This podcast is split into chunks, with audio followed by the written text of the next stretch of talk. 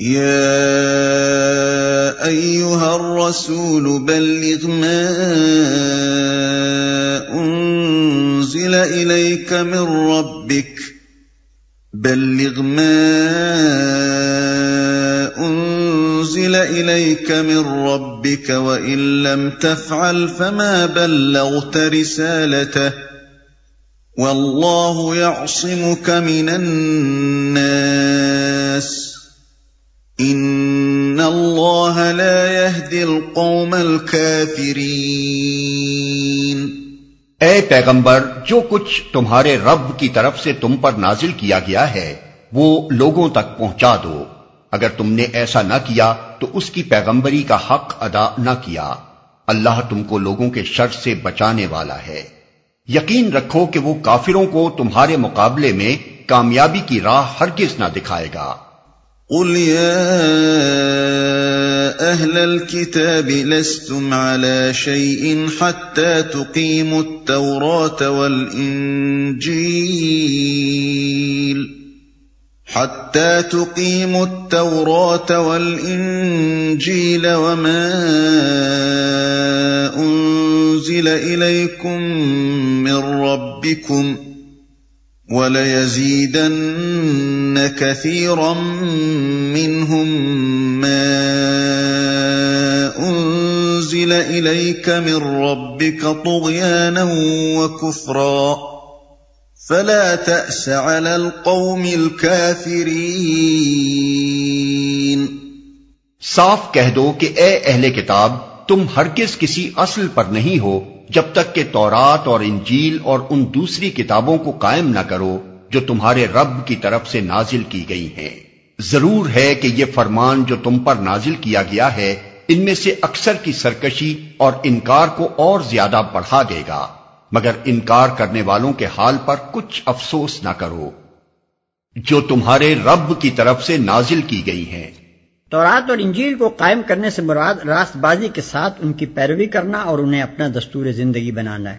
اس موقع پر یہ بات اچھی طرح ذہن نشین کر لینی چاہیے کہ بائبل کے مجموعہ کتب مقدسہ میں ایک قسم کی عبارات تو وہ ہیں جو یہودی اور عیسائی مصنفین نے بطور خود لکھی اور دوسری قسم کی عبارات وہ ہیں جو اللہ تعالیٰ کے ارشادات یا حضرت موسیٰ علیہ السلام، عیسیٰ علیہ السلام اور دوسرے پیغمبروں کے اقوال ہونے کی حیثیت سے منقول ہیں۔ اور جن میں اس بات کی تصریح ہے کہ اللہ نے ایسا فرمایا یا فلاں نبی نے ایسا کہا، ان میں سے پہلی قسم کی عبارات کو الگ کر کے اگر کوئی شخص صرف دوسری قسم کی عبارات کا تتبع کرے تو بآسانی یہ دیکھ سکتا ہے کہ ان کی تعلیم اور قرآن کی تعلیم میں کوئی نمایاں فرق نہیں۔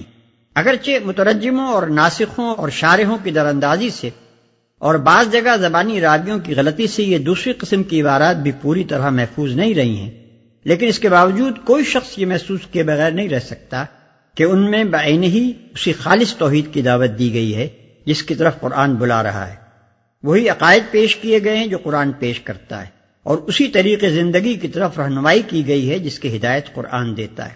بس حقیقت یہ ہے کہ اگر یہودی اور عیسائی اسی تعلیم پر قائم رہتے جو ان کتابوں میں خدا اور پیغمبروں کی طرف سے منقول ہے، تو یقیناً نبی صلی اللہ علیہ وسلم کی بیست کے وقت وہ ایک حق پرست اور راست رو گروہ پائے جاتے اور انہیں قرآن کے اندر وہی روشنی نظر آتی جو پچھلی کتابوں میں پائی جاتی تھی۔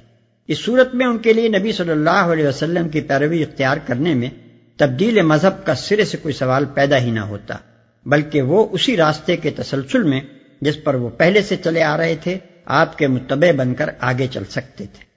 ان میں سے اکثر کی سرکشی اور انکار کو اور زیادہ بڑھا دے گا۔ یعنی یہ بات سن کر ٹھنڈے دل سے غور کرنے اور حقیقت کو سمجھنے کے بجائے وہ ضد میں آ کر اور زیادہ شدید مخالفت شروع کر دیں گے۔ ان الذين آمنوا والذين هادوا والصابئون والنصارى من آمن بالله واليوم الآخر من آمن بالله واليوم الآخر وعمل صالحا فلا خوف عليهم ولا هم يحزنون۔ یقین جانو کہ یہاں اجارہ کسی کا بھی نہیں ہے۔ مسلمان ہوں یا یہودی صوبی ہوں یا عیسائی، جو بھی اللہ اور روز آخر پر ایمان لائے گا اور نیک عمل کرے گا بے شک اس کے لیے نہ کسی خوف کا مقام ہے، نہ رنج کا۔ لقد اخذنا ميثاق بني اسرائيل وارسلنا اليهم رسلا كلما جاءهم رسول بما لا تهوى انفسهم فريقا كذبوا فریقا كذبوا وفریقا يقتلون۔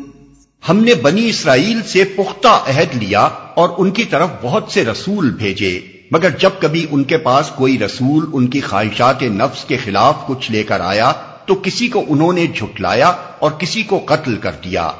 وحسبوا ألا تكون فتنة فعموا وصموا ثم تاب الله عليهم ثم تاب الله عليهم ثم عموا وصموا كثير منهم والله بصير بما يعملون اور اپنے نزدیک یہ سمجھے کہ کوئی فتنہ رونما نہ ہوگا، اس لیے اندھے اور بہرے بن گئے۔ پھر اللہ نے انہیں معاف کیا تو ان میں سے اکثر لوگ اور زیادہ اندھے اور بہرے بنتے چلے گئے۔ اللہ ان کی یہ سب حرکات دیکھتا رہا ہے۔ لقد كفر الذين قالوا ان الله هو المسيح بن مريم۔ وقال المسيح يا بني اسرائيل اعبدوا الله ربي وربكم انه من يشرك بالله فقد حرم الله عليه الجنه وماواه النار وما للظالمين من انصار یقیناً کفر کیا ان لوگوں نے جنہوں نے کہا کہ اللہ مسیح ابن مریم ہی ہے۔ حالانکہ مسیح نے کہا تھا، اے بنی اسرائیل، اللہ کی بندگی کرو جو میرا رب بھی ہے اور تمہارا رب بھی۔ جس نے اللہ کے ساتھ کسی کو شریک ٹھہرایا، اس پر اللہ نے جنت حرام کر دی اور اس کا ٹھکانہ جہنم ہے۔ اور ایسے ظالموں کا کوئی مددگار نہیں۔ لقد كفر الذين قالوا ان الله ثالث ثلاثه وما من اله الا اله واحد وان لم ينتهوا عما يقولون ليمسن الذين كفروا منهم عذاب اليم یقیناً کفر کیا ان لوگوں نے جنہوں نے کہا کہ اللہ تین میں کا ایک ہے۔ حالانکہ ایک خدا کے سوا کوئی خدا نہیں ہے۔ اگر یہ لوگ اپنی ان باتوں سے باز نہ آئے تو ان میں سے جس جس نے کفر کیا ہے اس کو دردناک سزا دی جائے گی۔ افلا يتوبون الى الله ويستغفرونه والله غفور رحيم پھر کیا یہ اللہ سے توبہ نہ کریں گے اور اس سے معافی نہ مانگیں گے؟ اللہ بہت درگزر فرمانے والا اور رحم کرنے والا ہے۔ ما المسيح بن مريم الا رسول قد خلت من قبله الرسل وامه صديقه وامه صديقه كانا ياكلان الطعام. انظر كيف نبين لهم الآيات ثم انظر أنا يؤفكون۔ مسیح ابن مریم اس کے سوا کچھ نہیں کہ بس ایک رسول تھا۔ اس سے پہلے اور بھی بہت سے رسول گزر چکے تھے۔ اس کی ماں ایک راست باز عورت تھی اور وہ دونوں کھانا کھاتے تھے۔ دیکھو ہم کس طرح ان کے سامنے حقیقت کی نشانیاں واضح کرتے ہیں۔ پھر دیکھو یہ کدھر الٹے پھرے جاتے ہیں؟ ان چند لفظوں میں عیسائیوں کے عقیدہ الوحیت مسیح علیہ السلام کی ایسی صاف تردید کی گئی ہے کہ اس سے زیادہ صفائی ممکن نہیں۔ مسیح علیہ السلام کے بارے میں اگر کوئی یہ معلوم کرنا چاہے کہ فی الحقیقت کیا تھا، تو ان علامات سے بالکل غیر مشتبہ طور پر معلوم کر سکتا ہے کہ وہ محض ایک انسان تھا۔ ظاہر ہے کہ جو ایک عورت کے پیٹ سے پیدا ہوا، جس کا شجرہ نصب تک موجود ہے، جو انسانی جسم رکھتا تھا جو ان تمام حدود سے محدود اور ان تمام قیوس سے مقید اور ان تمام صفات سے متصف تھا، جو انسان کے لیے مخصوص ہیں، جو سوتا تھا، کھاتا تھا، گرمی اور سردی محسوس کرتا تھا، حتیٰ کہ جسے شیطان کے ذریعے سے آزمائش میں بھی ڈالا گیا۔ اس کے متعلق کون معقول انسان یہ تصور کر سکتا ہے کہ وہ خود خدا ہے یا خدائی میں خدا کا شریک و صحیح میں لیکن یہ انسانی ذہن کی ضلالت پذیری کا ایک عجیب کرشمہ ہے۔ کہ عیسائی خود اپنی مذہبی کتابوں میں مسیح علیہ السلام کی زندگی کو سریحن ایک انسانی زندگی پاتے ہیں اور پھر بھی اسے خدائی سے متصف قرار دینے پر اصرار کیے چلے جاتے ہیں۔ حقیقت یہ ہے کہ یہ لوگ اس تاریخی مسیح کے قائل ہی نہیں ہیں جو عالم واقع میں ظاہر ہوا تھا، بلکہ انہوں نے خود اپنے بہم و گمان سے خیالی مسیح تصنیف کر کے اسے خدا بنا لیا ہے۔ قل اتعبدون من دون الله ما لا يملك لكم ضرا ولا نفعا والله هو السميع العليم ان سے کہو، کیا تم اللہ کو چھوڑ کر اس کی پرستش کرتے ہو جو نہ تمہارے لیے نقصان کا اختیار رکھتا ہے، نہ نفع کا؟ حالانکہ سب کی سننے والا اور سب کچھ جاننے والا تو اللہ ہی ہے۔ قل يا اهل الكتاب لا تغلوا في دينكم غير الحق ولا تتبعوا اهواء قوم ولا تتبعوا اهواء قوم قد ضلوا من قبل واضلوا كثيرا وَأَضَلُّوا كَثِيرًا وَضَلُّوا عَن سَوَاءِ السَّبِيلِ کہو، اے اہل کتاب، اپنے دین میں ناحق غلو نہ کرو اور ان لوگوں کے تخیلات کی پیروی نہ کرو جو تم سے پہلے خود گمراہ ہوئے اور بہتوں کو گمراہ کیا اور سوار سبیل سے بھٹک گئے۔ اشارہ ہے ان گمراہ قوموں کی طرف جن سے عیسائیوں نے غلط عقیدے اور باطل طریقے اخذ کیے۔ خصوصاً فلاسفہ یونان کی طرف جن کے تخیلات سے متاثر ہو کر عیسائی اس سرات مستقیم سے ہٹ گئے، جس کی طرف ابتدان ان کی رہنمائی کی گئی تھی، مسیح کے ابتدائی پیرو جو عقائد رکھتے تھے، وہ بڑی حد تک اس حقیقت کے مطابق تھے جس کا مشاہدہ انہوں نے خود کیا تھا۔ اور جس کی تعلیم ان کے ہادی اور رہنما نے ان کو دی تھی۔ مگر بعد کے عیسائیوں نے ایک طرف مسیح کی عقیدت اور تعظیم میں غلو کر کے اور دوسری طرف ہمسایہ قوموں کے اوہام اور فلسفوں سے متاثر ہو کر اپنے عقائد کی مبالغہ امیز فلسفیانہ تعبیریں شروع کر دیں اور ایک بالکل ہی نیا مذہب تیار کر لیا جس کو مسیح کی اصل تعلیمات سے دور کا واسطہ بھی نہ رہا۔ اس باب میں خود ایک مسیحی عالم دینیات ریورنڈ چارلز اینڈرسن اسکاٹ کا بیان قابل ملاحظہ ہے۔ انسائکلوپیڈیا بیٹانیکا کے چودہویں ایڈیشن میں یسوع مسیح، جیزس کرائسٹ کے عنوان پر اس نے جو طویل مضمون لکھا ہے، اس میں وہ کہتا ہے، پہلی تین انجیلوں، متی مرکز لوکا میں کوئی چیز ایسی نہیں ہے جس سے یہ گمان کیا جا سکتا ہو کہ ان انجیلوں کے لکھنے والے یسوع کو انسان کے سوا کچھ اور سمجھتے تھے۔ ان کی نگاہ میں وہ ایک انسان تھا۔ ایسا انسان جو خاص طور پر خدا کی روح سے فیضیاب ہوا تھا اور خدا کے ساتھ ایک ایسا غیر منقطع تعلق رکھتا تھا جس کی وجہ سے اگر اس کو خدا کا بیٹا کہا جائے تو بجانے ہے۔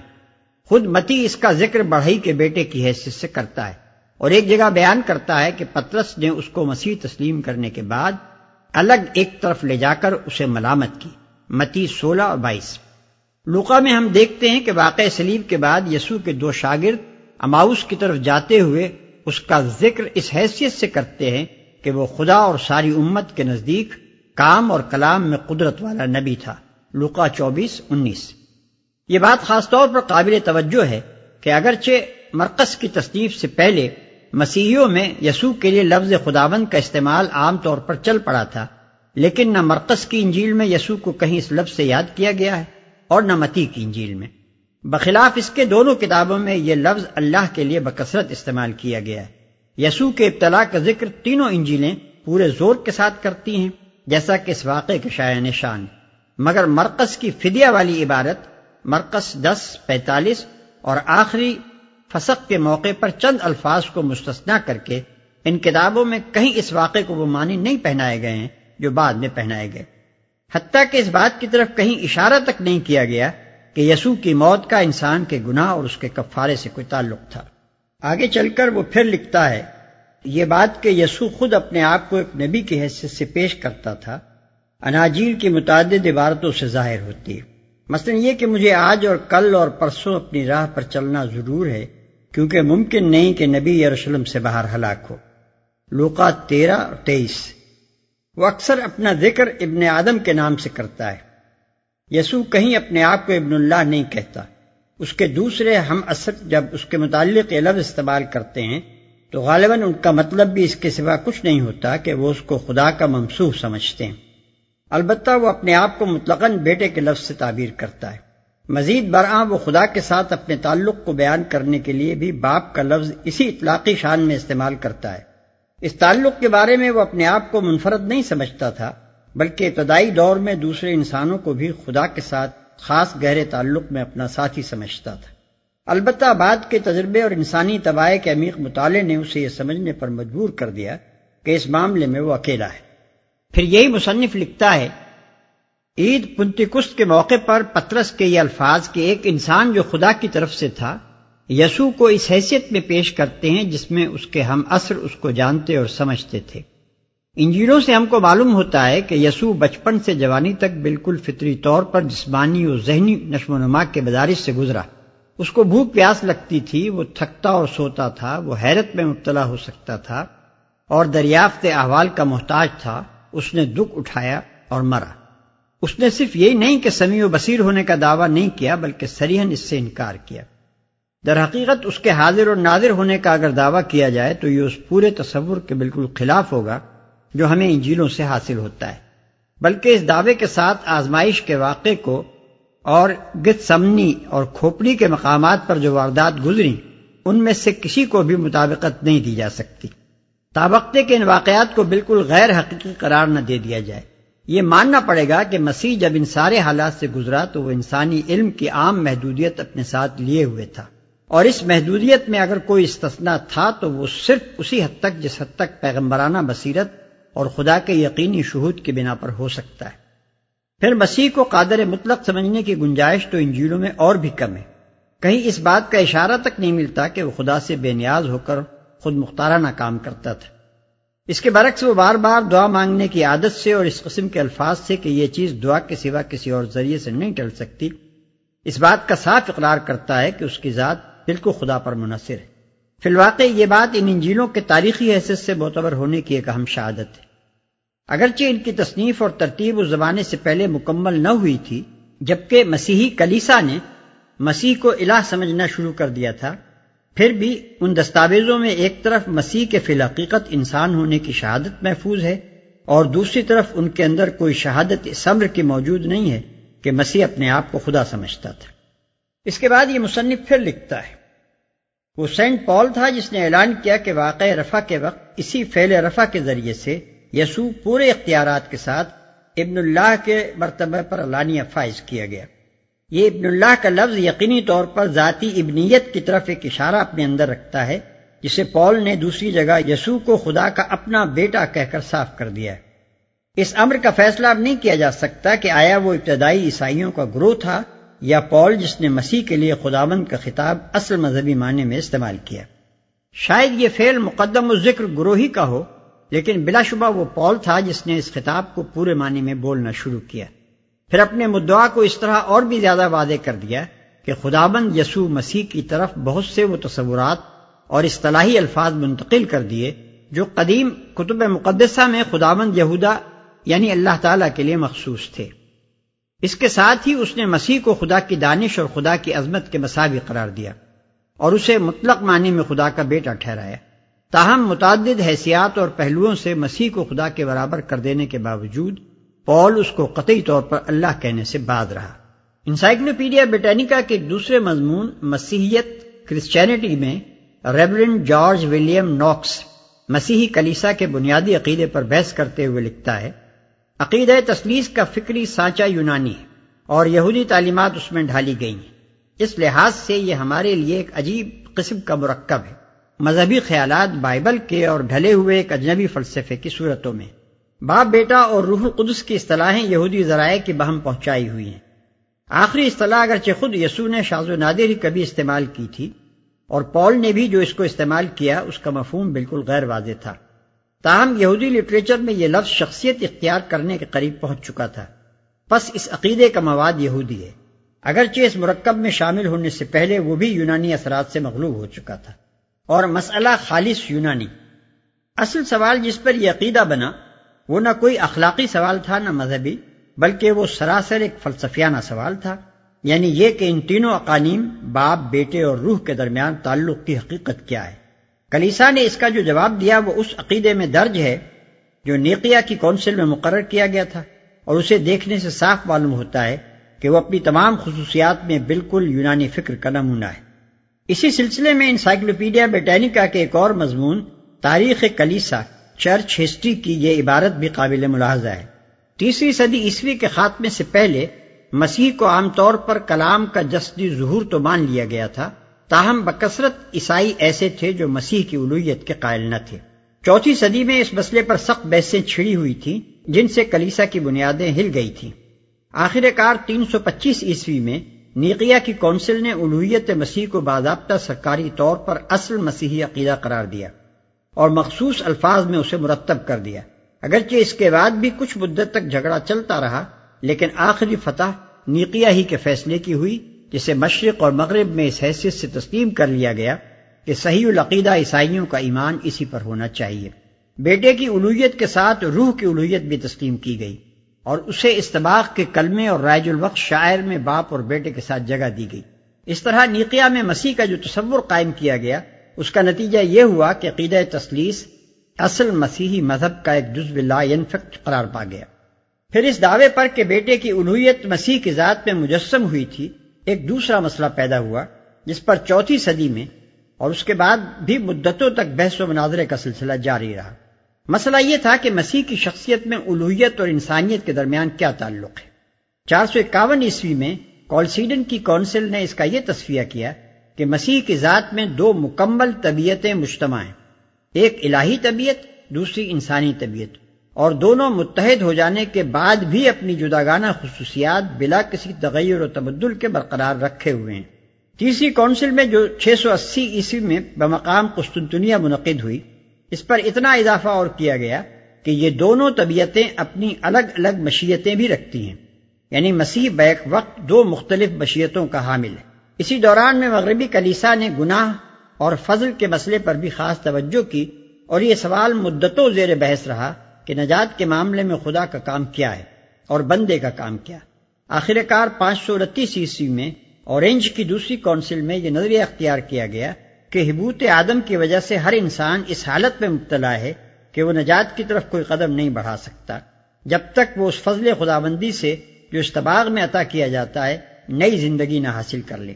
اور یہ نئی زندگی شروع کرنے کے بعد بھی اسے حالت خیر میں استمرار نصیب نہیں ہو سکتا جب تک وہ فضل خداوندی دائمن اس کا مددگار نہ رہے۔ اور فضل خداوندی کی یہ دائمی اعانت اسے صرف کیتھولک کلیسا ہی کے تبسط سے حاصل رہ سکتی ہے۔ مسیحی علماء کے ان بیانات سے یہ بات بالکل واضح ہو جاتی ہے کہ ابتدان جس چیز نے مسیحیوں کو گمراہ کیا وہ عقیدت اور محبت کا غلو تھا۔ اسی غلو کی بنا پر مسیح علیہ السلام کے لیے خداوند اور ابن اللہ کے الفاظ استعمال کیے گئے۔ خدائی صفات ان کی طرف منسوب کی گئیں اور کفارے کا عقیدہ ایجاد کیا گیا۔ حالانکہ حضرت مسیح علیہ السلام کی تعلیمات میں ان باتوں کے لیے قطن کوئی گنجائش موجود نہ تھی۔ پھر جب فلسفے کی ہوا مسیحوں کو لگی، تو بجائے اس کے کہ یہ لوگ اس ابتدائی گمراہی کو سمجھ کر اس سے بچنے کی صحیح کرتے، انہوں نے اپنے گزشتہ پیشواؤں کی غلطیوں کو نبھانے کے لیے ان کی توجیحات شروع کر دیں۔ اور مسیح علیہ السلام کی اصل تعلیمات کی طرف رجوع کیے بغیر محض منطق اور فلسفے کی مدد سے عقیدے پر عقیدہ ایجاد کرتے چلے گئے۔ یہی وہ ضلالت ہے جس پر قرآن نے ان آیات میں مسیحیوں کو متنبع فرمایا۔ ہے